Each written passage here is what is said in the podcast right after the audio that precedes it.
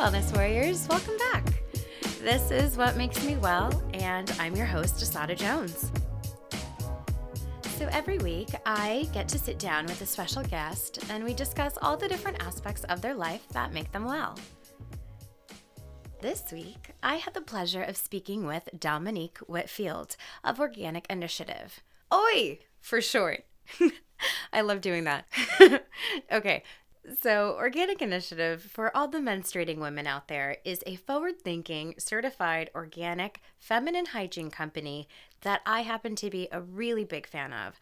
So, when the opportunity arose to have a chat with one of the minds behind OI, I was like, yeah, absolutely. What do I got to do to make this happen?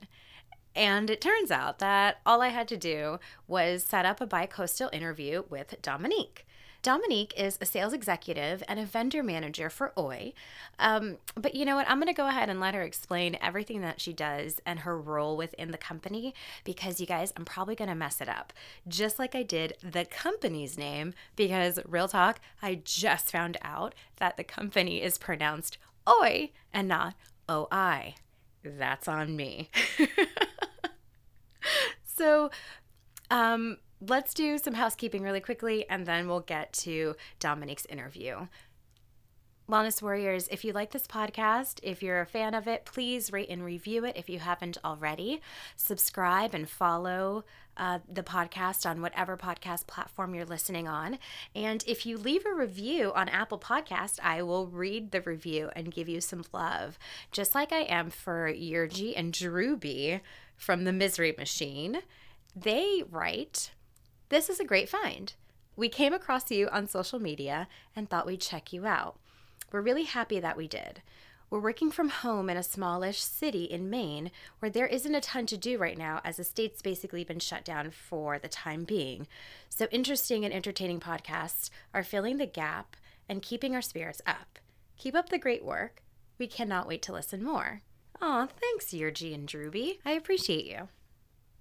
All right, moving on to emails. I am collecting emails so I can answer on the podcast. So if you have any questions, concerns about your well being that you would like to um, reach out and get some advice from me about, email me.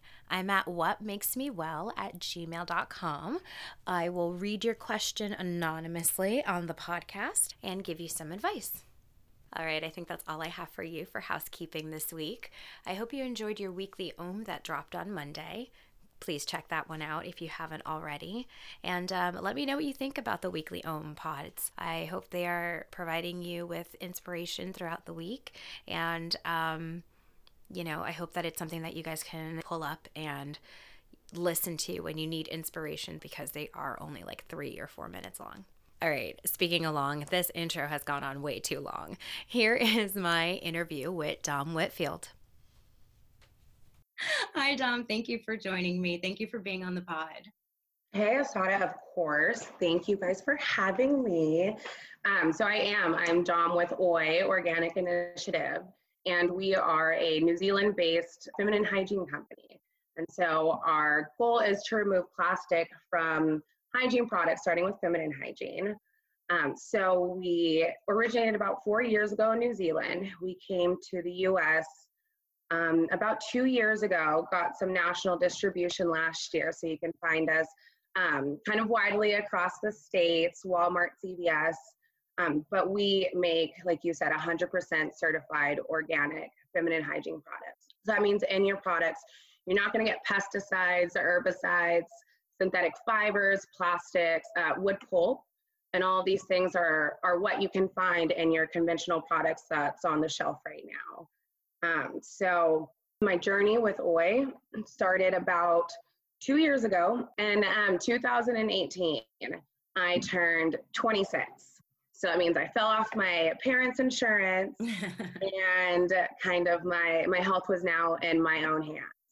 And that's actually when I made the connection with OI and was brought on to help them operationally. And then very quickly, OI became more than a job, it became a lifestyle. I now was learning all of these things that I never knew about the feminine hygiene products I've been using over the course of about 15 years of my life. Yeah. Um, and so you know 100% certified organic cotton and it's going in the warmest most absorbent part of your body. It says your personal microwave. And so for 15 years i realized i have been cooking toxins and pollutions and this part of my body that controls my hormones that you know I, I grew and birthed a baby from.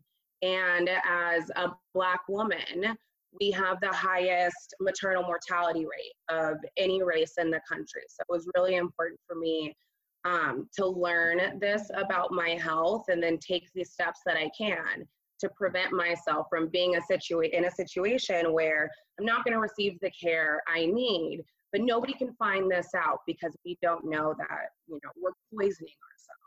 Yeah. So my my work journey very quickly became my my personal cause here yeah because it's so intertwined we can't like we can't talk about one without talking about the other especially right. as a black woman i completely understand that so tell me about um, talk to me a little bit about what you do for oi and I want to know how you're doing it from home now because times are crazy, girl. What is life? was because I, I know your little your little uh your little buddy was running around behind you too. So, what um how are you coping in your job at um at OI now or at home now?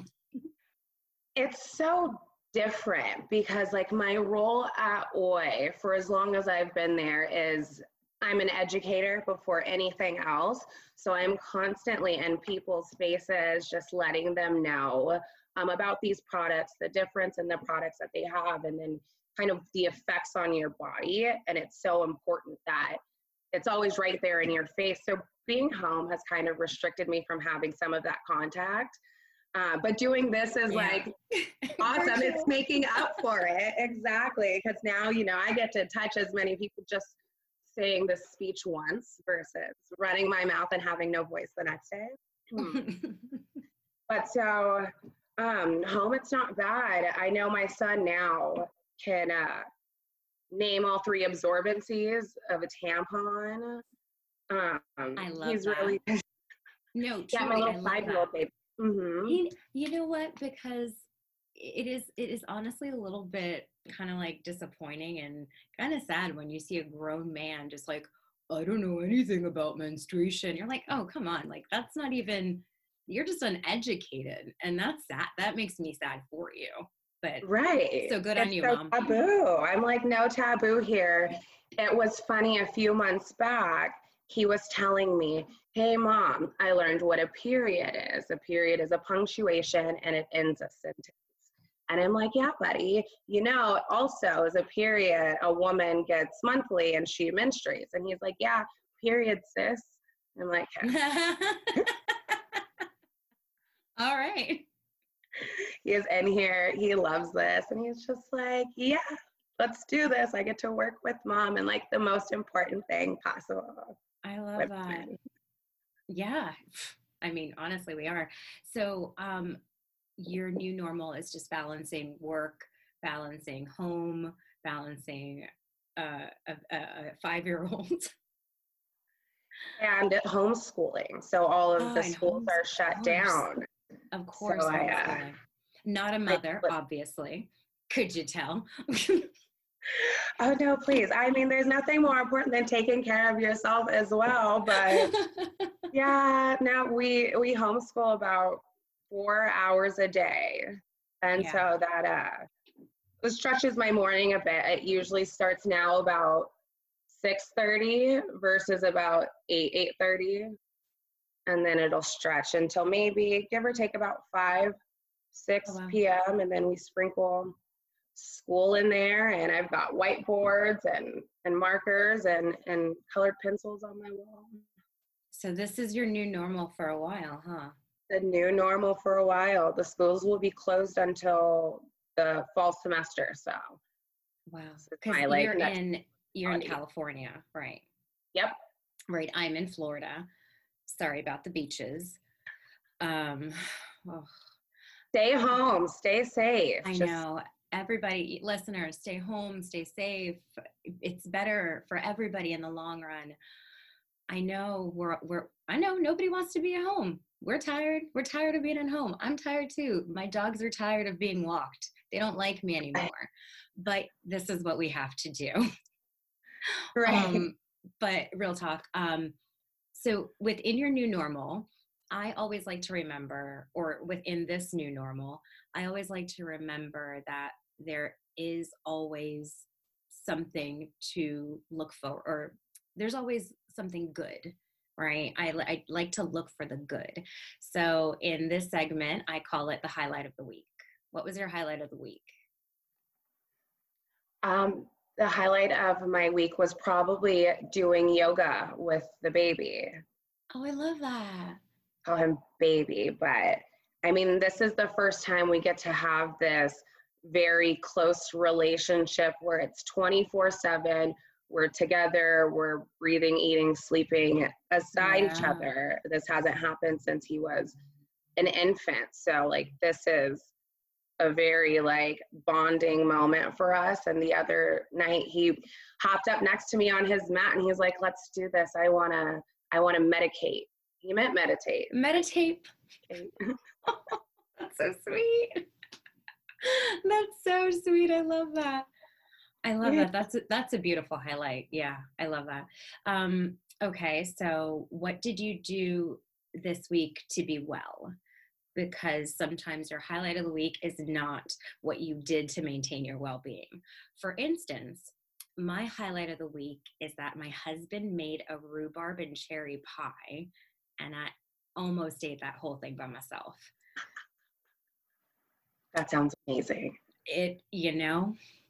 Um, so what was your what did you do this week to be well? um we've ordered out all week.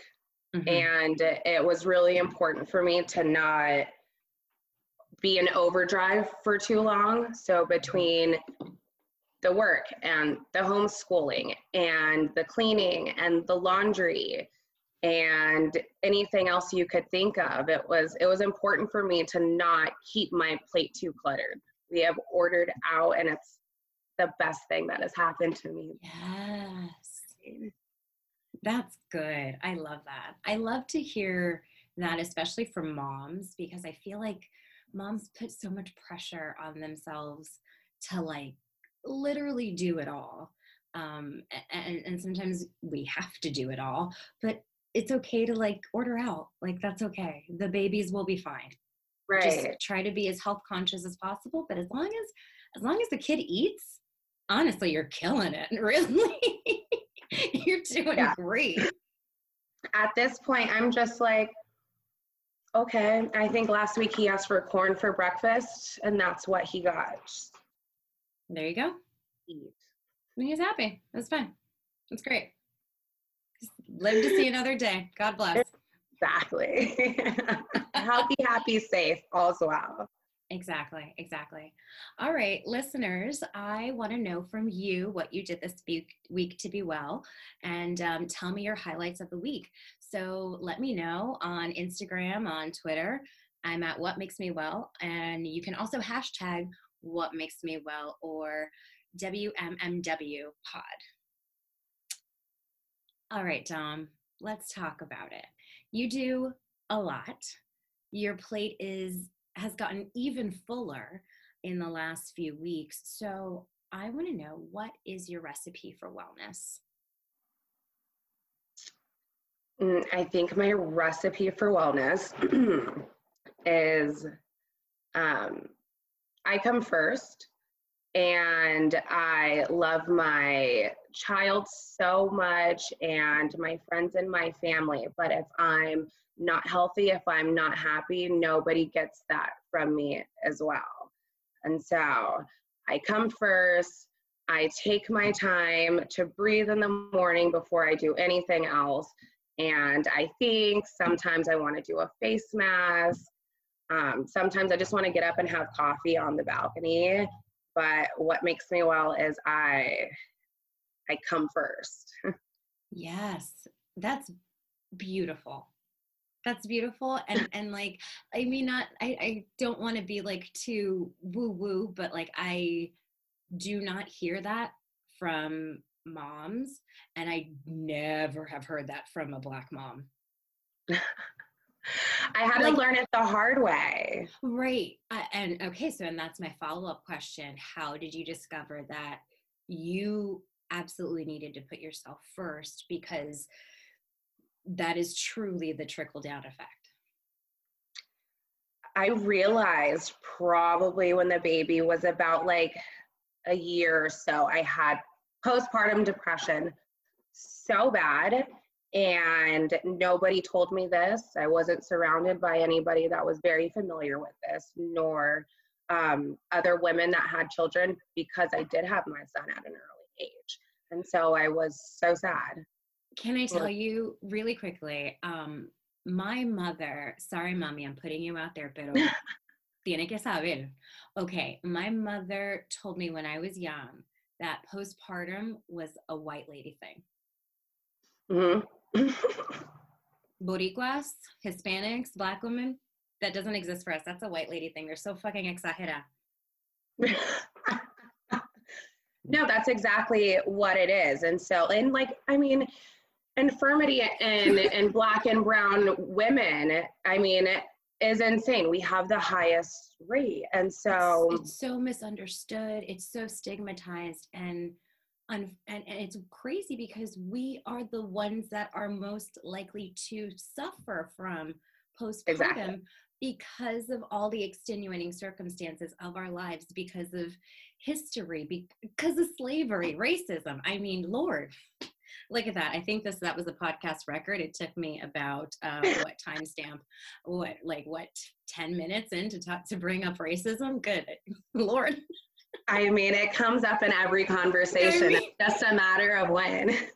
It, the thing is, it's so intertwined. You can't talk about one thing without br- talking about the other, and and it is what it is. And I hope that listeners understand that. I'm not being exaggerating, or I'm not just being, you know, dramatic. And um, it, it's just it's just true. It's just facts. Um, right. So back to your postpartum. How did you? navigate that? What what helped you um, navigate those waters?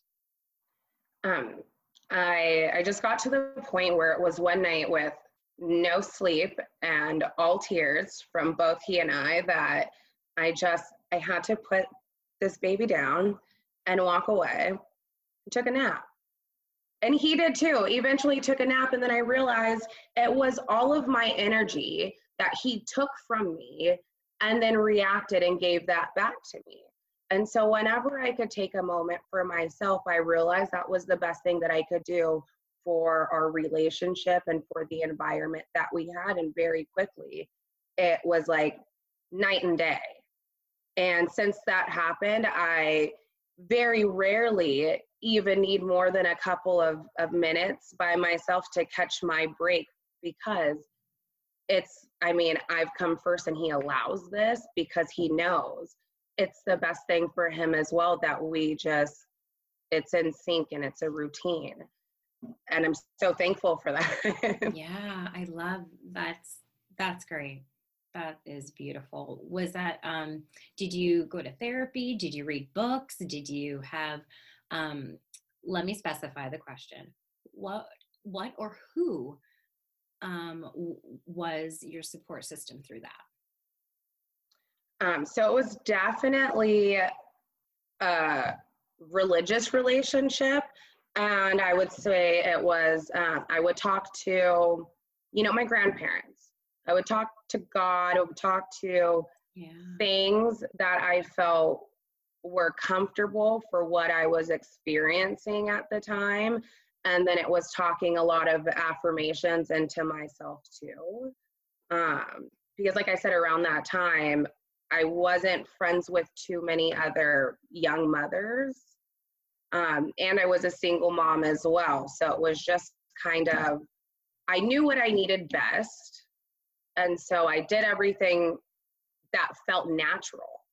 And once i just kind of let my mind take control of this in a healthy way instead of thinking so negatively like i'm upset i'm tired i'm this it's like you know i'm so blessed we still have this house we have our our health you know taking a nap is the best thing that's ever happened because some Yeah. people are so traumatized from other situations they can't close their eyes and rest that i started looking at things in a positive way that just naturally things just went that course Yeah.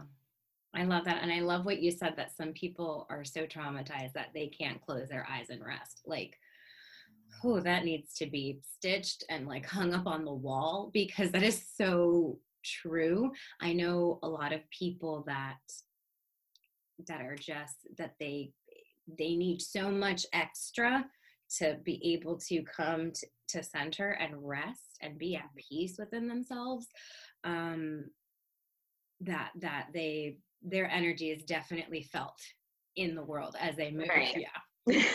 Yeah. Is that that's the nicest way i must say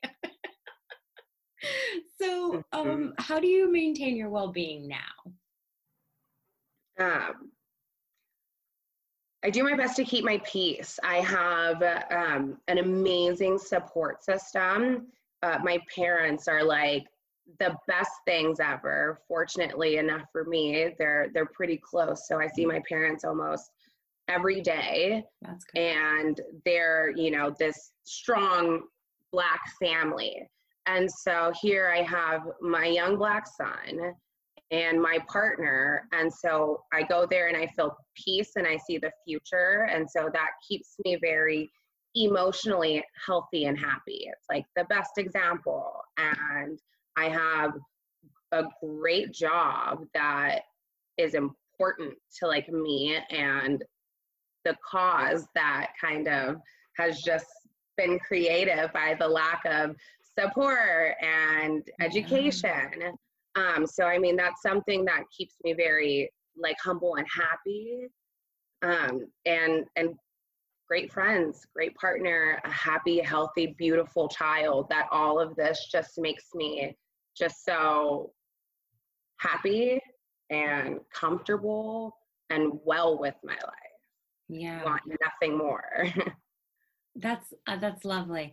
My um, a very dear friend of mine taught me the word satiated, and that means when you have no wants, when like everything is satisfied, when you have no desire, you're like everything is good right here. I don't want anything more. I don't want anything less. I am satiated. And I was like, oh, that's a good word. Like words are so good. Words mean things. That's so powerful. I felt that. You're right. You're satiated. I love that. That's wonderful. That's a beautiful And place to yeah. be in. That's where I'm at and and everything comes as needed and goes as needed. That life is is comfortable for me. That's good. I, I'm a big believer that um, service is a is a big part of wellness and a part of well-being. Like you know when they say like if you're stuck in your head and you're beating yourself up about your life, serve, do something for others. Right. Um, so I want to talk about how you serve within your job. That makes sense. Yeah, for Okay. sure. Um, let's see. I feel I know I serve.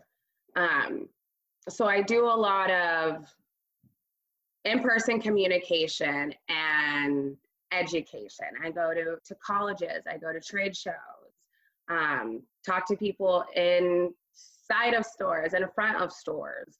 Um, and it's always such a, a satisfying feeling when I kind of let people know about their, you know, vaginal health and their menstruation cycle and, and then all of the components that come with it. And they have no idea. Their mind is blown and they engage back. They want to know more. I end up having these long, long talks. And like I said, nobody quite understands the pollution that goes into our bodies. We Mhm. menstruate on average of about for 35 years.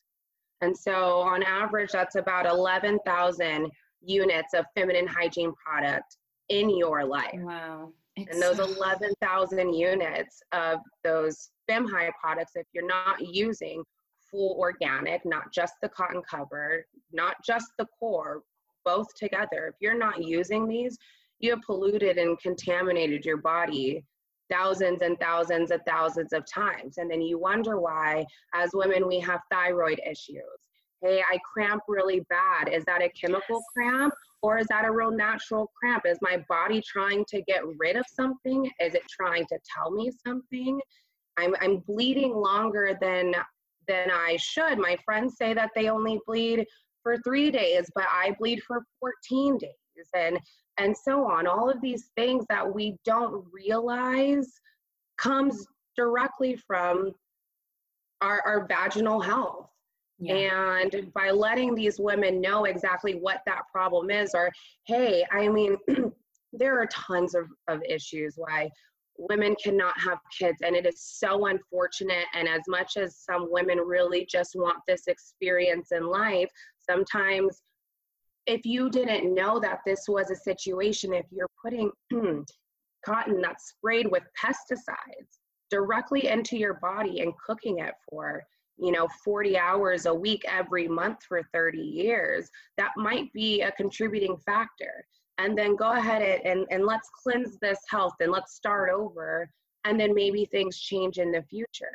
But without this education you never know how to help yourself yeah. And I think it's the most important thing. And then again, especially to these black women that are overlooked in the healthcare system and people don't take any of our symptoms too serious or they dismiss them because you think that somebody's going after you know just drugs or um, yep. attention and it's we have to make that extra step to know that these things exist and i want to make sure that it's coming from a source that you trust as well. Me, another Black woman, I know this, I feel this, I actively implement this into my, my monthly cycle, into my routine, into all of my friends.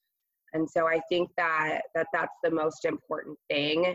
And that makes me so happy knowing that this is my job. Yeah. Yeah. That's how you serve. You educate yeah. and you give women a, a choice because if you right. don't know you don't have a choice and like um hi i'm a big believer in choices and like not to get too topical and like or anything but i am i feel like it, you just just educate yourself so you can be empowered to make the right choice for you and that's that's what's important and for myself i didn't know anything about at least for feminine for feminine hygiene products i didn't know anything. I just kind of went with whatever my mom told me to use. And, um, you know, I thought cramps were cramps and I had my own issues with, you know, my body. Um, but there, there was something you said earlier, does it like there's something, it feels like your body's trying to reject something. And there was a while I was using a particular brand, Kotex, and um, it's fine, it's fine.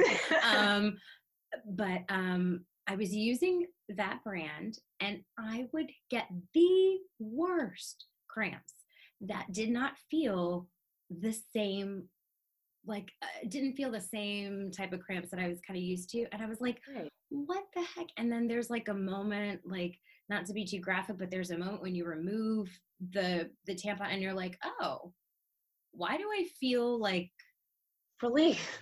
yeah, like I feel like my body's leveling out a little bit. Like I don't know, it was it was a very strange feeling, but I just decided, like I decided like I'm not gonna buy that that particular product anymore. I wasn't quite I didn't quite put the pieces together that maybe there is something in these products that is also present in other products that that I use that, that I was using at the time I just thought like, oh, I'll just try something else. Like maybe it was a, a size thing, or maybe it was like the absorbency or, or something. Right. Like you create stories in your head because you don't have the information for the to to to come to terms with the actual fact.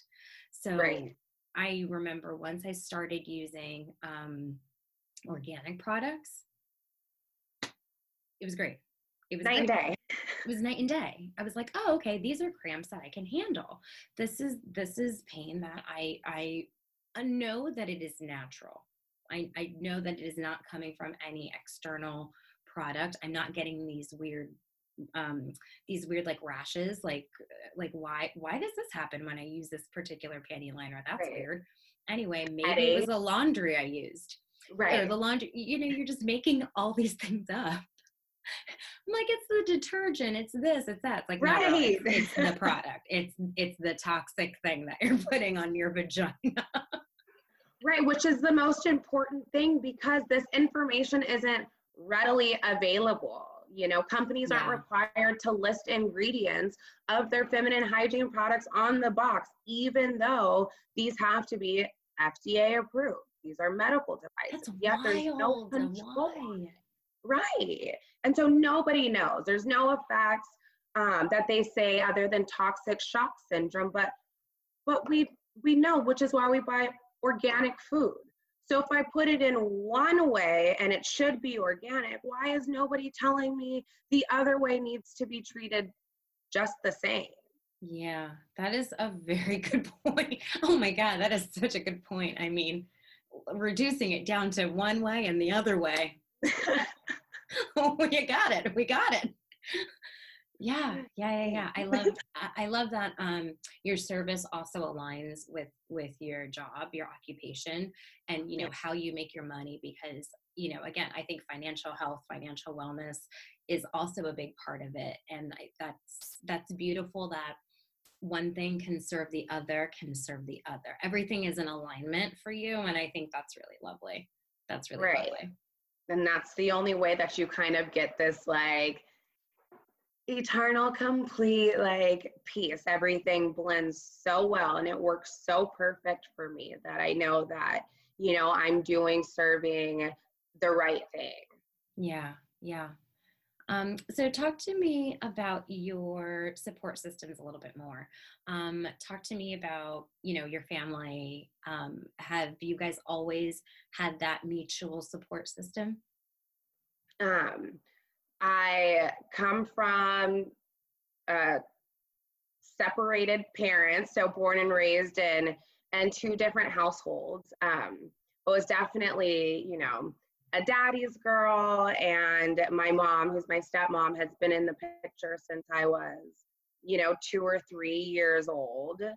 Um, and they're amazing. So i get to watch over the course of 25 years been married for 25 years this like beautiful black family grow and raise us. And so watching that like has made me a very strong and also independent woman because i mean just a good country dad is like hey let's do this and let's let's change your oil Yes, and let's just- yeah put on a new tire. And so he is like dads of all dads. And my mom is some incredible banking executive. And so watching this woman through my life just reach the ranks in in corporate finance was like mind blowing considering 20 years ago this wasn't extremely common for a, a black person let alone a black woman. Woman yes. This was like incredible and then watching her get her mba so like they have instilled so much uh, independence and and i guess um, trust that like hey you can do it. Like trust yourself trust in the process trust in your path that you will get where you want to go if you just keep doing your thing and and that has set me up to be awesome and then i i get to relay that on my child who's also like the best support system because he's every day mom you're the best. You make the best cereal. Oh mom you drive the best. He's like this little amazing yeah. cheerleader and i feel like i almost need him more than he needs me. He's like but i'm like his superhero but that is it's so important for me to have because now that keeps me going. Yeah and then i have like this you know beautiful partner who you know came in the picture and he's like oh this goofy wild ass family that i get to just be a part of and like watch grow and love and supports me through all of my ridiculous ideas and is my travel buddy. We've gone to, I think now it's like eight countries in the past two years. Wow, that's awesome.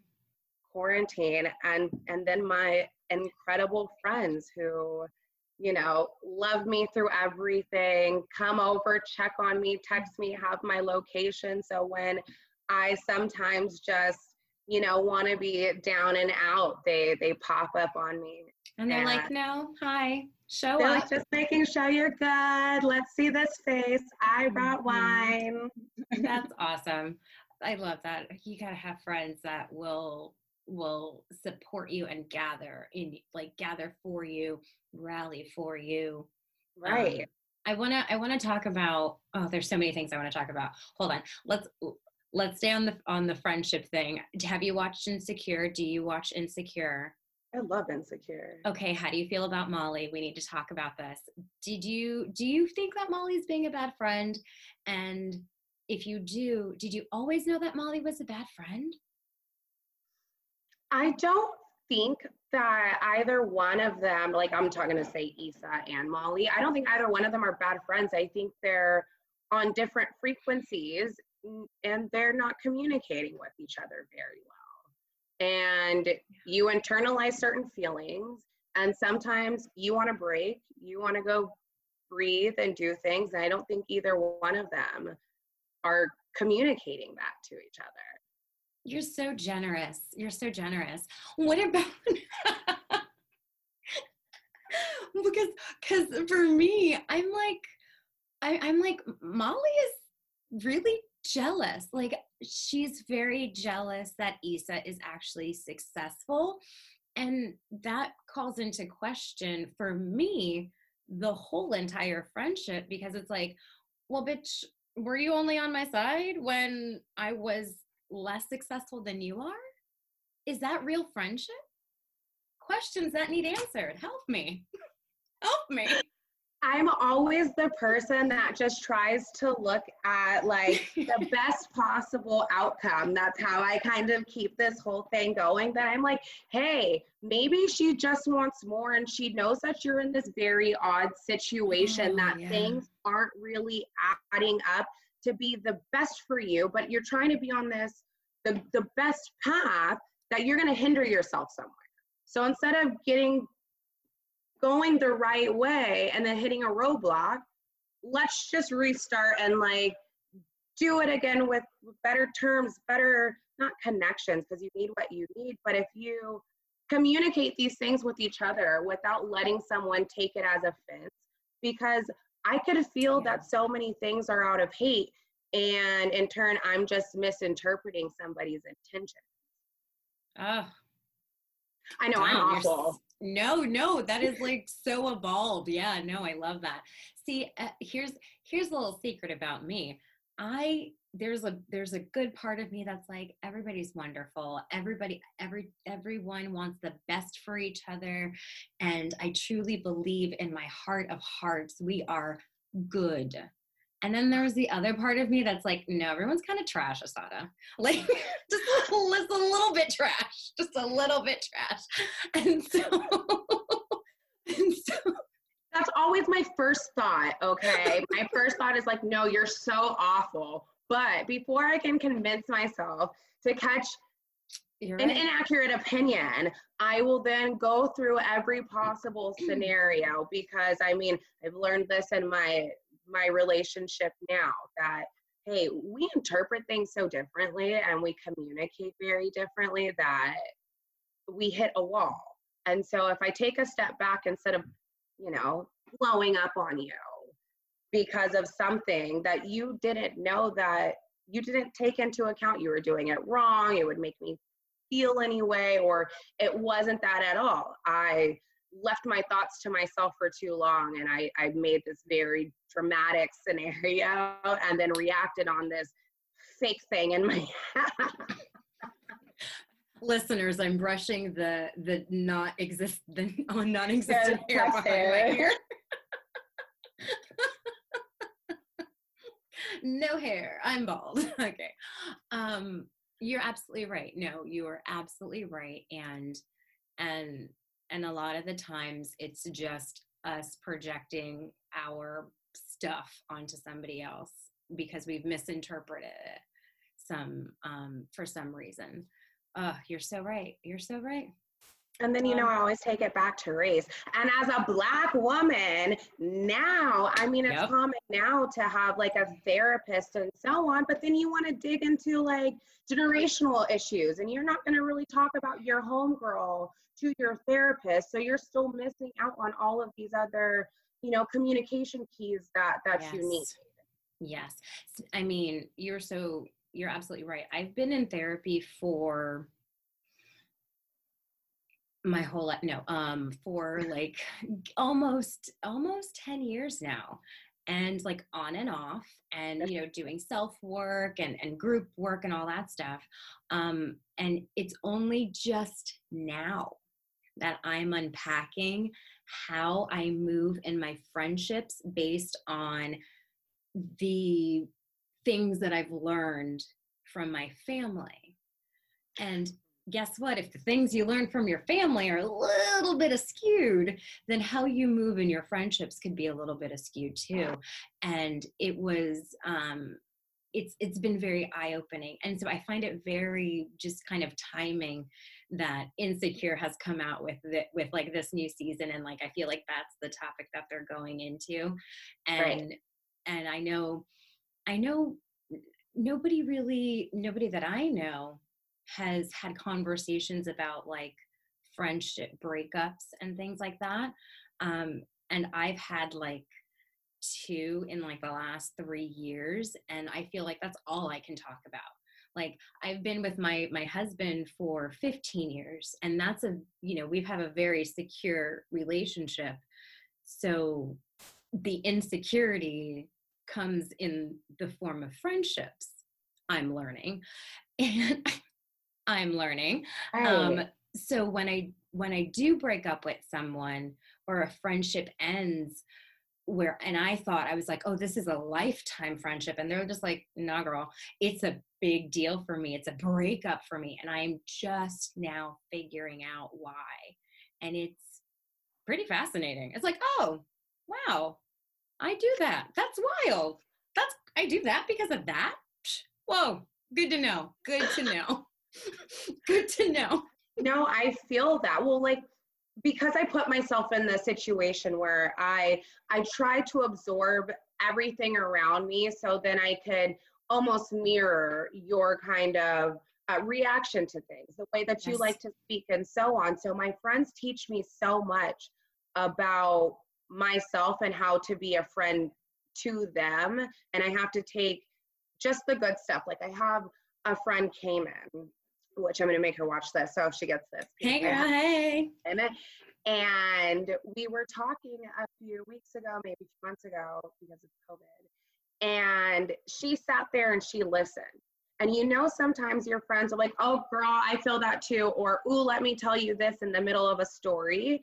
She, I could tell she wanted to say something, but she completely waited until I was done speaking, even though I had changed topics. And then she had went back to the topic that she wanted to comment on or like say a funny joke, but she was so patient and cared so much about not, you know, making the top or the conversation all about her.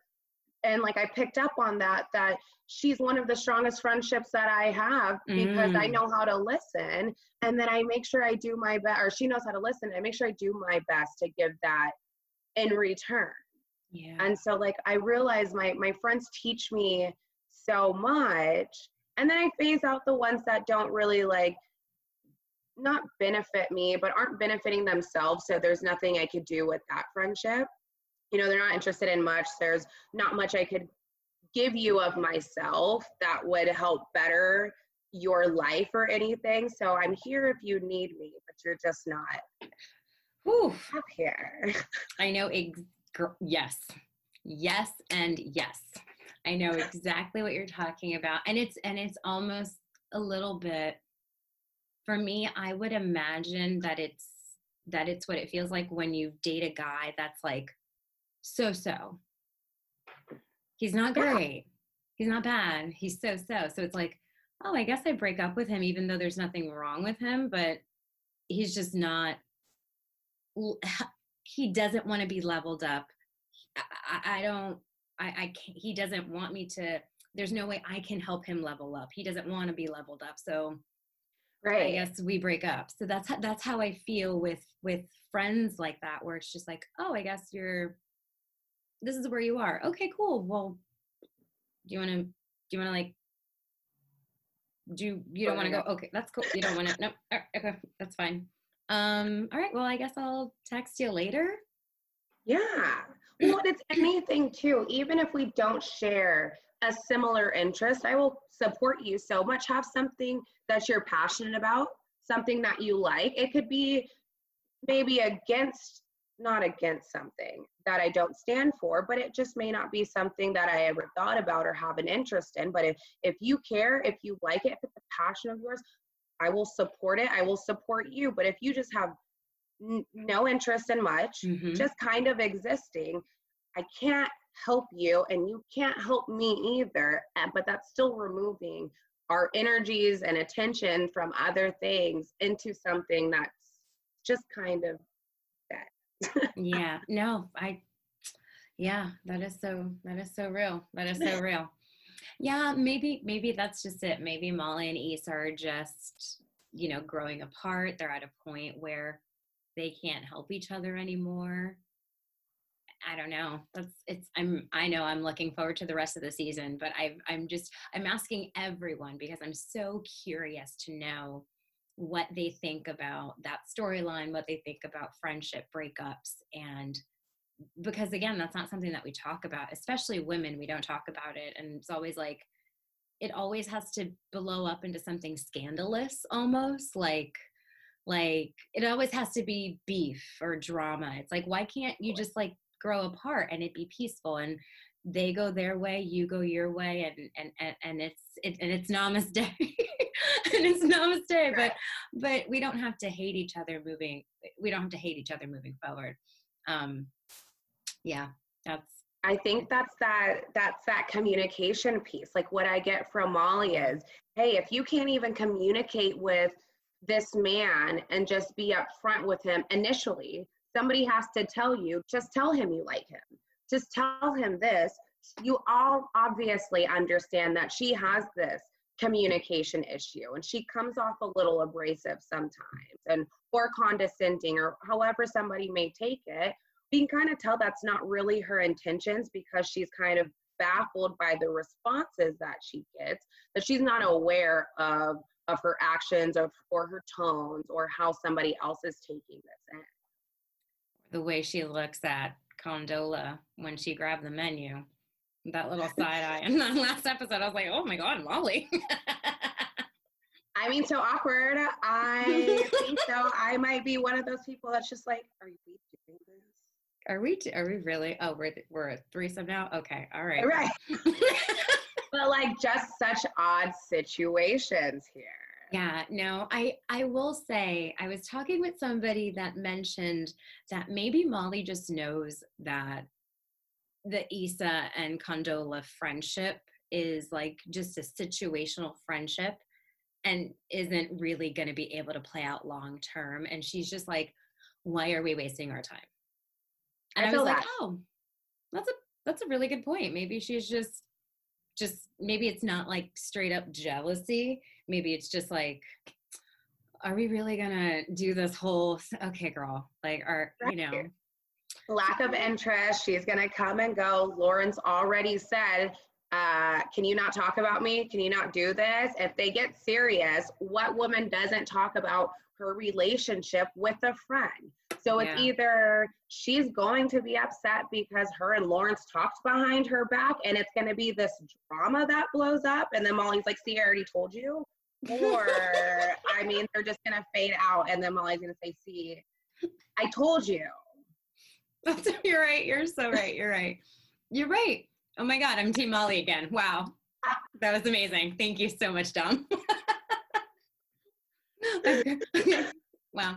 I've got some checks to to cash. Wow. Okay. I, but I mean, she could also just say that too. So There's that. There's that. Yeah. Um, okay. So I um I wanted to talk about your family again, and I wanted to ask do you think that because your family was so supportive, because your family had that level of trust in you, that that enabled you to become a mother so young? Like you were like, okay, I, I can do this. Absolutely not. Oh, Absolutely. okay.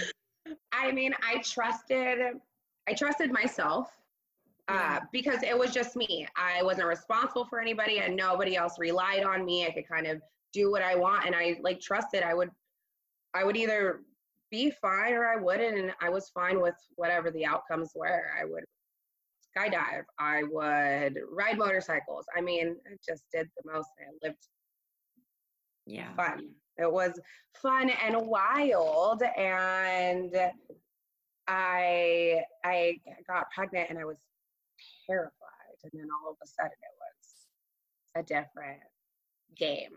But when you but when you were pregnant, was there ever a moment where you were like like, oh okay, I can do this? Like you were like game Um, on.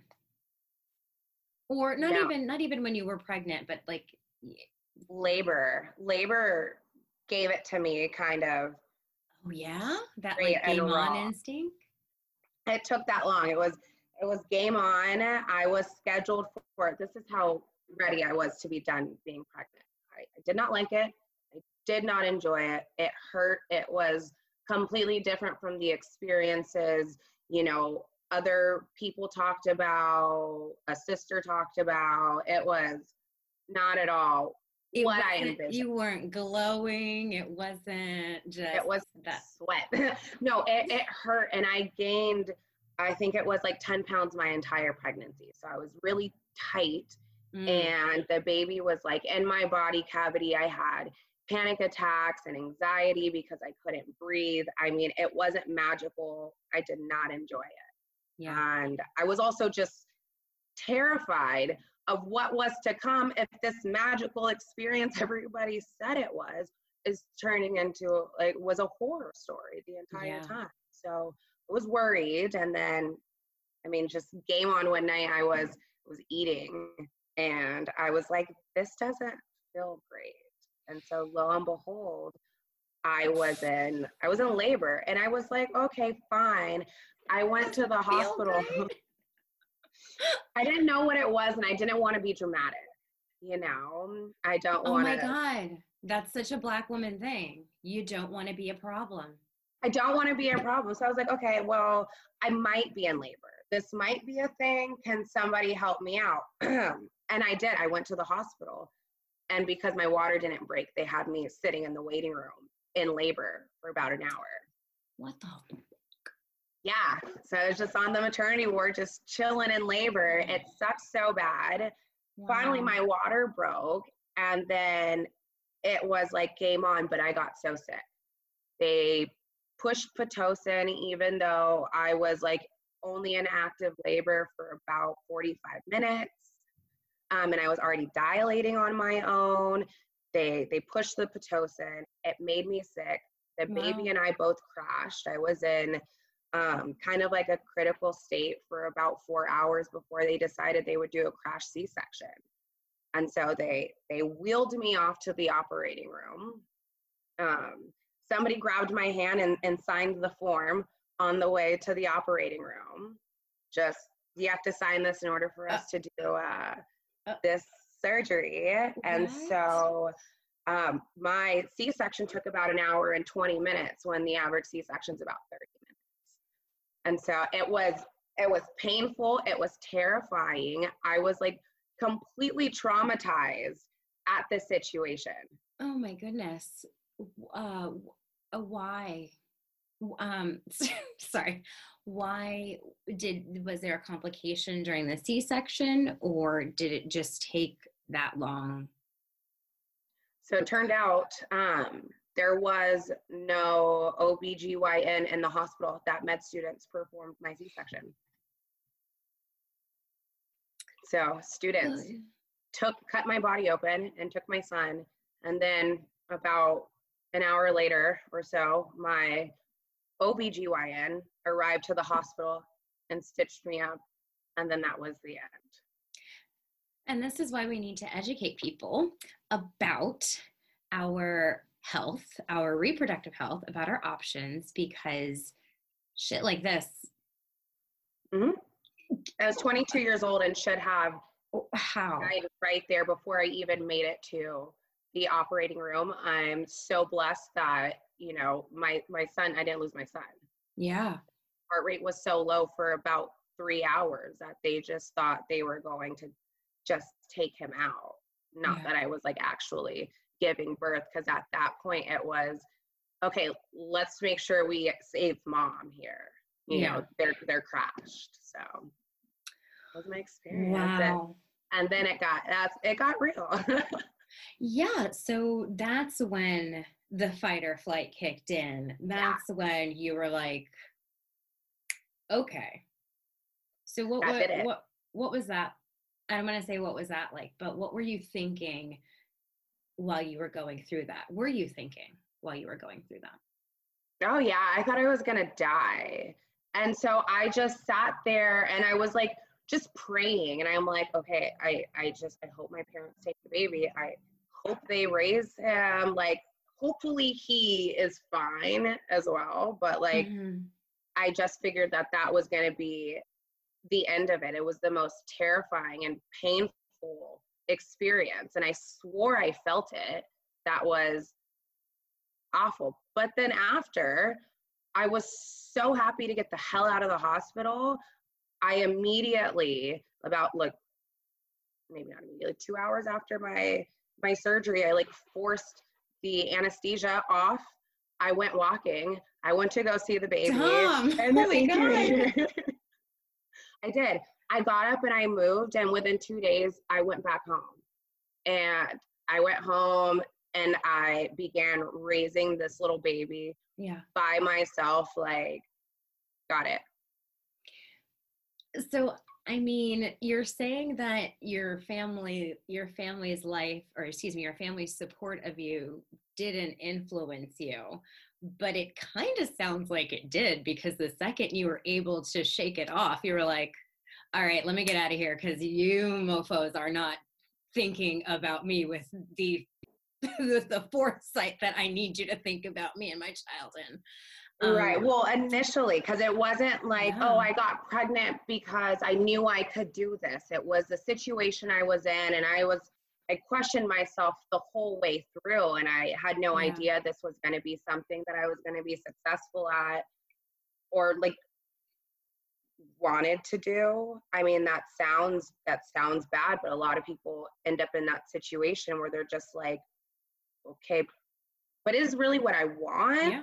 Do I want to give my life to this? And then that's how I later found that balance between I am a mom, but a mom is not my life. I'm a I'm a woman before I'm anything else. And then I am a mother.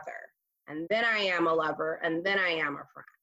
Yeah. But I am this woman. And I, I found that that balance. But I think that balance came from what my family instilled in me. Because then that was that trust. I had to trust yeah. that piece. I had to yeah. trust that that's what I felt and that was right.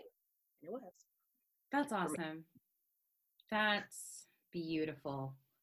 Wow, that's beautiful. I love that. And I love I love how it just it, it paints a really beautiful example of how with a good support system something like getting pregnant young being you know getting pregnant unexpectedly at whatever age um, isn't going to be the end all be all.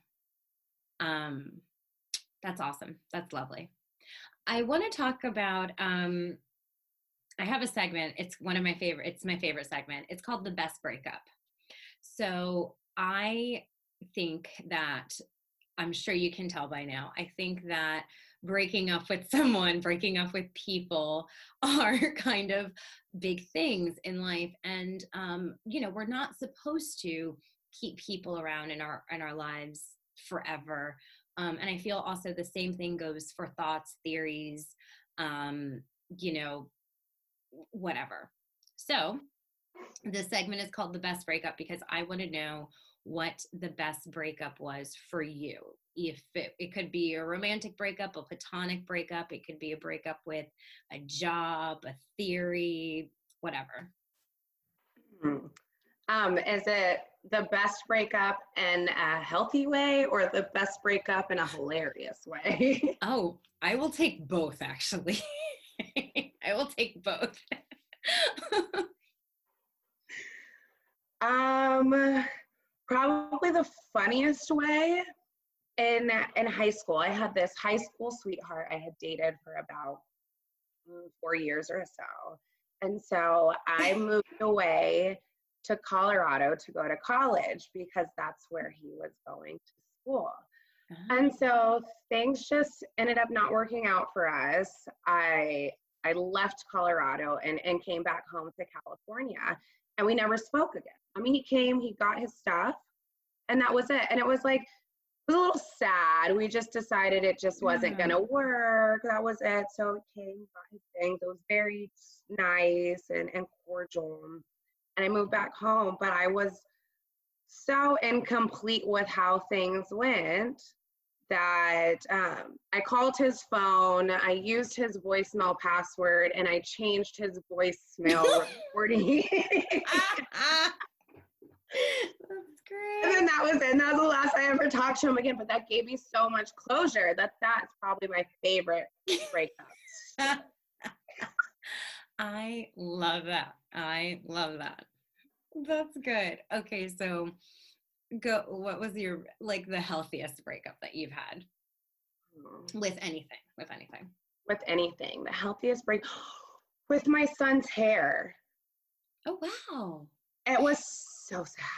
What is it about again, not a mother, never have kids, never had kids. Um I know that there's something about the the the hair like your baby's hair why why don't you want to cut your son's hair? What's happening? I have a nephew whose like hair is down to his back. I'm like can we do something with the hair? She puts it in pigtails and it's like up in a bun and it's like it. it's crazy. No it's like their lifeline. It's their connection to the universe. It is the healthiest most virgin part of a child and so it's You're so, talking to somebody who has a buzz cut. You're gonna have to explain this to me. for a child, for a child, you're born. There is nothing vile, ill about you. You are the most angelic, you That's know, true. Yeah. organic thing that I possibly could have. And then it's your hair. It represents I mean, so much, which is why, as Black women, our hair is so defined and so many different things. It represents right. so much, whether you have it or you don't. You're so it's, right. It's just about your hair. And so he's he's my baby, and his hair was so beautiful, and I took care of it, and I loved this. It was a part of him, and he decided he wanted to cut it, and not cut it a lot. He just he wanted it cut. And so he went and he took scissors. Oh, he did it himself. And he cut the top of his hair, just like this in the middle, and left a patch. And now, mind you, he had this big, beautiful, you know, no. curly afro. And I thought that I was going to take it a lot worse than I did. And I did end up taking him to go get a haircut that night. And I, I took it very, very well. It's the healthiest breakup I could have possibly done. wow. Considering my feelings.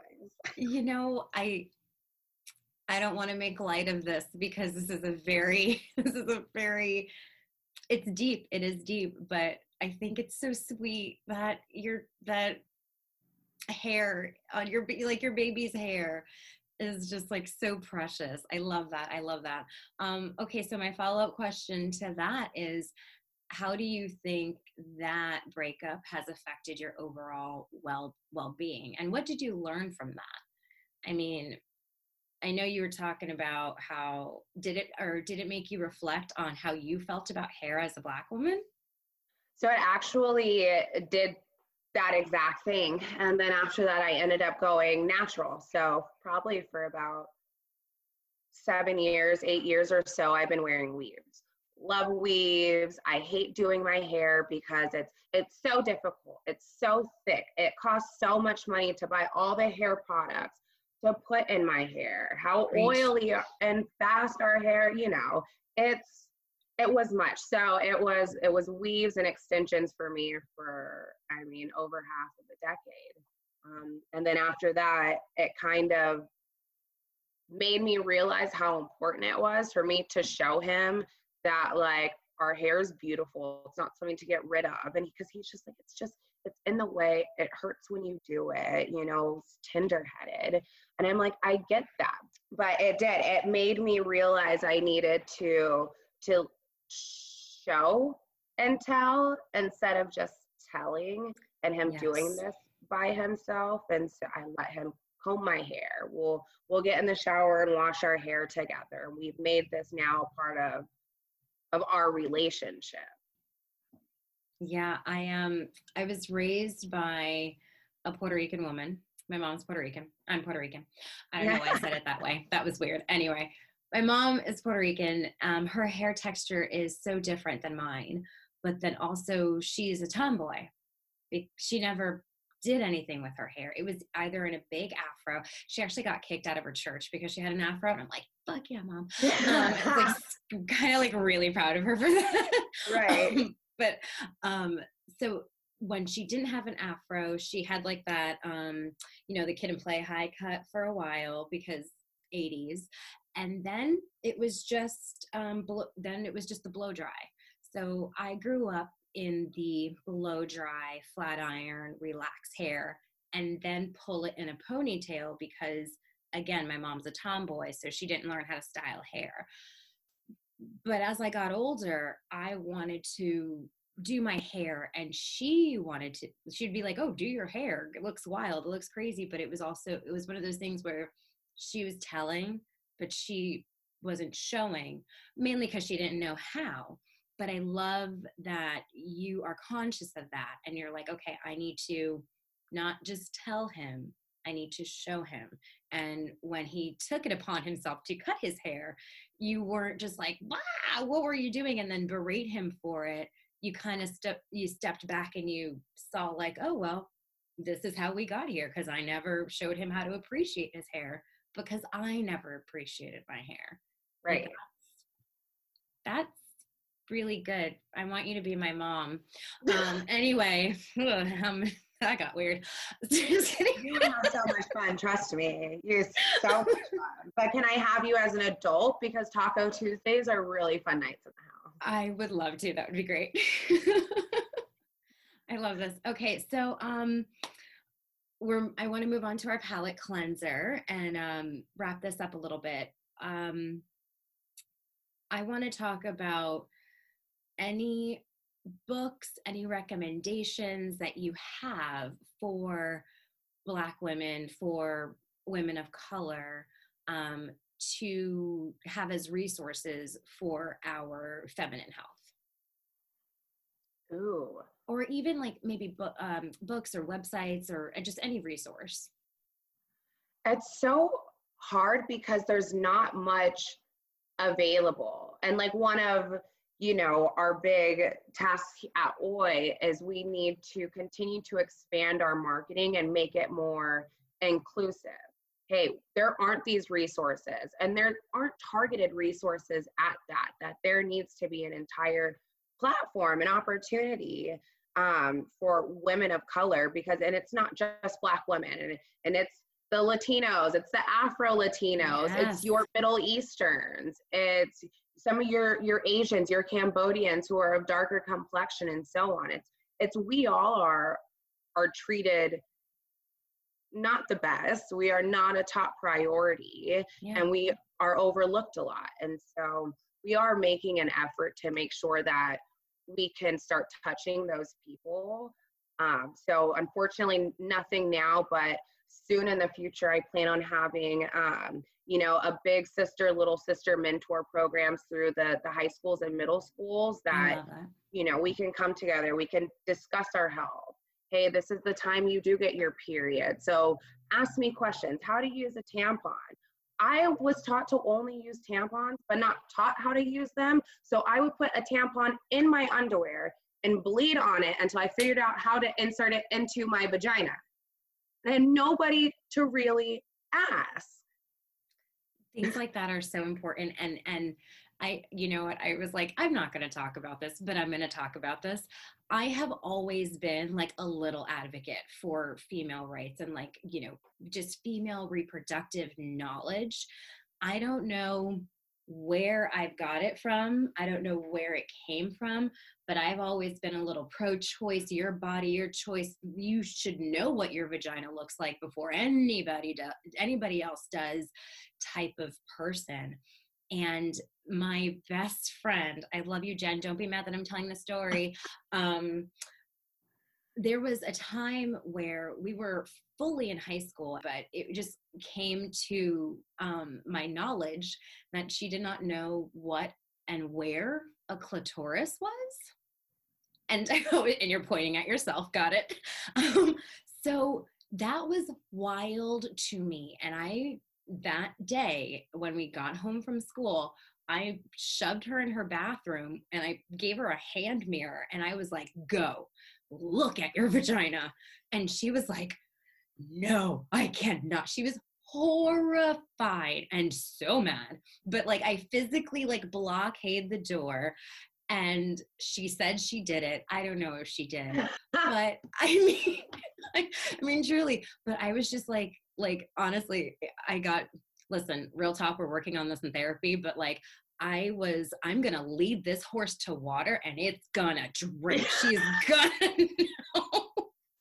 She's gonna know what her body looks like. Cause I will be damned if my best friend, I don't know, let's, I don't, I just, I just didn't want that for the person that I cared for so deeply. And for me, it was, for me, it's always been important to know my body and have autonomy of my body.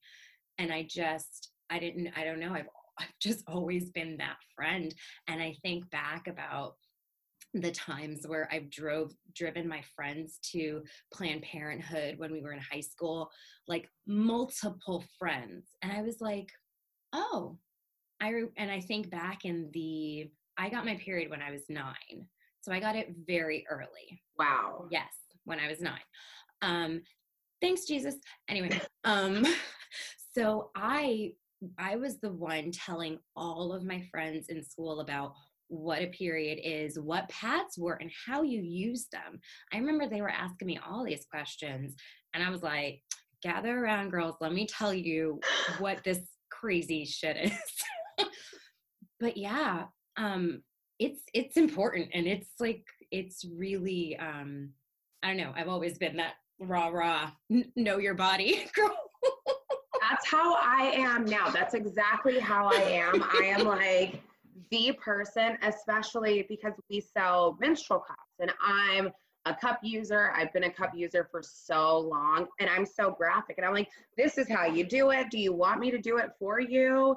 Do you want me to record this? And like, friends are like, maybe I'm that person now. But, you know, way back when, I, didn't get my period until I was 15. Mm-hmm. I was in Costa Rica with my father at the time that I got my period. And so there was nothing readily available. I wasn't going to talk to my father. No, absolutely not. About a period. And then I really couldn't ask anybody else in town to just sit down and discuss with me a menstrual cycle. And so for the longest, I just was trying to figure it out. And I was so embarrassed that I was so old and this was my first period I ever had, well, then I wasn't I wasn't asking anybody. Right, right. Cause yeah, because at this point you should already know somehow, even though nobody told you about it. Right. Exactly. wow. I, and I, I think I think the most important thing is just the the sharing and educating and and it just it it it reminds me how much or how important it is that we talk to girls, we talk to fe- uh, women about these things because nobody else is gonna like they're not helping us. They're not and helping us. comfortable women because then you still have women that won't refer to their vaginas as a vagina. I don't use a pet name for it. This is an organ. This is a body part. It's my it's my vagina. You mean it's not a it's not a tootsie or a or a it's front not a new-new or a nature's pocket? The front button is what is another one that I've heard where I'm like the front button? That doesn't even make any sense. The front button. So which leads me to believe she calls the back part the back button. So stop it. No i'm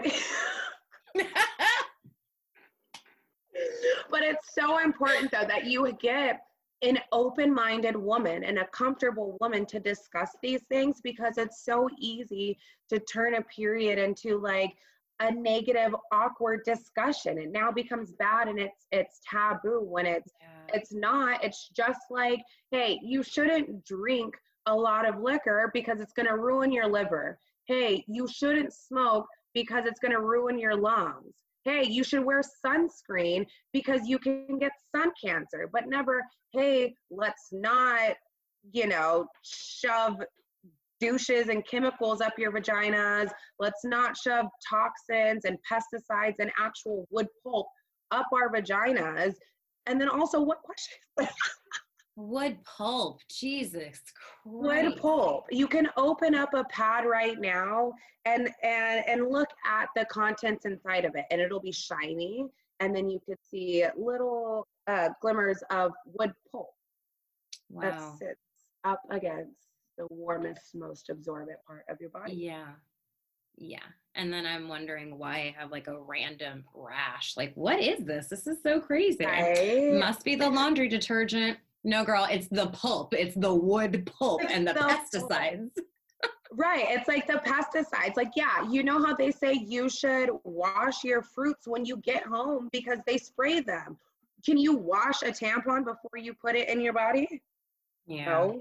yeah. So you, I Mm. mean, I know. oh my goodness. Dom, I I thank you so much for having this conversation with me. I feel validated because I know these things and it just feels so good to, to talk with somebody who is like, no, yeah, this is crazy. And I, I work in the business. It's fucking wild. In the business, this is a business, Yeah. vaginal business here. it's, it is it's a vaginal business and it's important business and dare dare i say it the most important business i mean we are the life bringers so Literally. just just saying um let me let you go you are busy you gotta work you got a kid he's adorable by the way he's beautiful Thanks. He's okay. I love him. That's that's my guy, my ride or die. Dom, um, where can people find you if you want to be found? And let people know um, where, again, remind people where they can find um, OI products. Awesome. Um, so you guys can, so, oi, you can uh, find me on Instagram. I'm at Doms, D O M Z Z S. Love Um, it, love it. and then you can uh, you can find Oi as well as Oi Girl, which is our um, adolescent organic feminine hygiene line. So for younger girls who are bleeding with smaller underwear, um, they're fit for them. Um, you can find us at Walmart, Walmart.com, at CVS, um, HEB if you're local to Texas, Wegmans in the upper Northeast, and Amazon. Awesome. Um, hey, Oi ships products, don't they? Yes, uh, you can catch us at www.oiforme.com. All of your orders uh, will come with free shipping. Amazon Prime, Walmart.com. Awesome. I just got my box uh, this morning. So I'm I was like really excited. I made an unboxing video and everything. So um, go onto my Instagram, onto the podcast Instagram and check that out. And you can see all of the products that um, that they have and in the keep packaging and everything. I know I appreciate it. Um, and I really love that everything in the packaging is uh, biodegradable and recyclable. Like that was so awesome. I was like, yes, that's so good. It makes me feel so good about shipping. It makes me feel good about, in a in a way it makes me feel good about menstruating because it's like oh it's not I don't feel like I'm taxing the environment. Um, exactly. So that's nice. All right. Well, Dom, thank you so much. I appreciate you being here. I hope you have a wonderful week, Dom. Thank you for sharing your journey with me. Yeah, thanks for having me. You're amazing. So once we're off uh, quarantine, we got to get you over here so you, we can take you out. I would love it. I've never been to California. Let's travel. no, you would love it. Okay. All right. We'll talk soon. Okay, bye. bye. Well, that's the end of the episode, Wellness Warriors. I hope you enjoyed it as much as I did. Please rate and review this podcast on whatever platform you're on. Be sure to subscribe and follow it too. I hope this episode has inspired menstruating listeners to consider different products that are not only best for you, but best for the environment as well. I also hope that this conversation has inspired you to have your own conversation with people you trust and love about your feminine health and your reproductive health.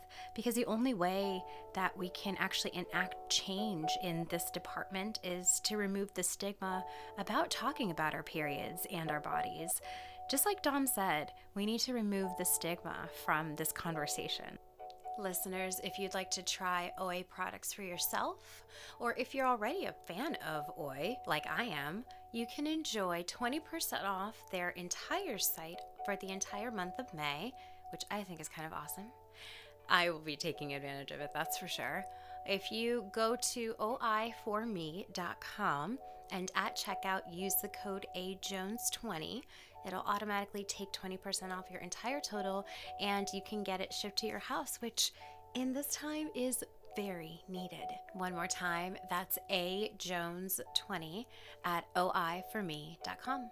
I want to thank Dom again for sharing her story and sharing her journey with me, and by extension, you, the listeners.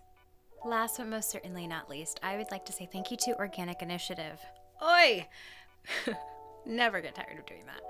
But thank you for reaching out to me and for recognizing that our missions align and for giving me this opportunity to use my platform to spread the word and help educate others. It's exactly what this podcast was created to do. So thank you so much. I'll be back next week with your weekly OM. But until then, be brave, be light, be well.